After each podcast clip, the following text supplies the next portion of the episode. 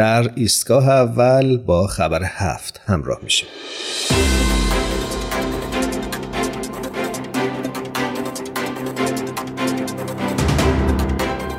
عنوان خبر هفته این دفعه هست غلبه بر نجات پرستی.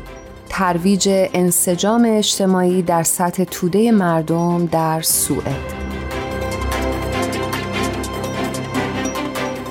در متن خبر امروز می‌خونیم که آیا اجتماعی که شهروندان اون با وجود زندگی در کنار هم در جهانهای کاملا متفاوتی سیر می کنند و زندگی روزمرهشون به جای داشتن تعاملات معنادار شبیه زندگی در جهانهای موازیس می‌تونن پیشرفت بکنن؟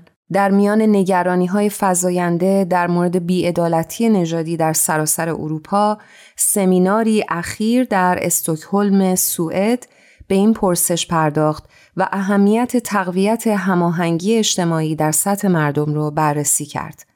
این سمینار با همکاری دفتر جامعه جهانی باهایی BIC در بروکسل نائب و معاونان شهردار استکهلم سوئد و دفتر امور خارجی باهایان سوئد برگزار شد.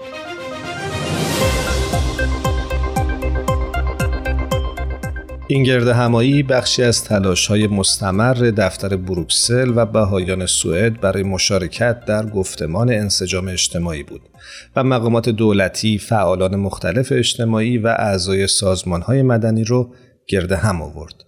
گفتگوها در پایتخت سوئد نه تنها نقش سیاست گذاری در پاسخ به نجات پرستی رو بررسی کردند بلکه بینش های حاصل از تلاش های جامعه سازی بهایی برای به کارگیری اصول روحانی مانند یگانگی نوع بشر در مسائل و چالش های اجتماع را نیز مورد بررسی قرار دادند.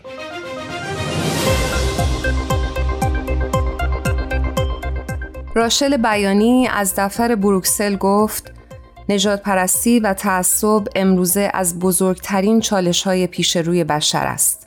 اقدامات قانونی مانند برنامه اقدام علیه نجات پرستی اتحادیه اروپا بین سالهای 2022 و 2025 و تصویب برنامه های ملی توسط کشورهای عضو اتحادیه اروپا گام های مهمی به جلو هستند.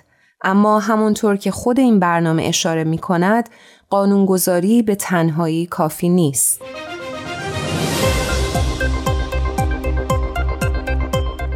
خانم بیانی پیشیدگی های تعاملات اجتماعی که نجات پرستی را تداوم میبخشد عمیقتر بررسی کرد. ایشون عنوان کردند که نجات پرستی در محیط هایی رشد می کند که افراد با پیشینه های مختلف فرصت هایی برای تعامل معنادار ندارند و فقط در کنار هم زندگی می کنند. چنین تعاملات معناداری در کجا می تواند رخ دهد؟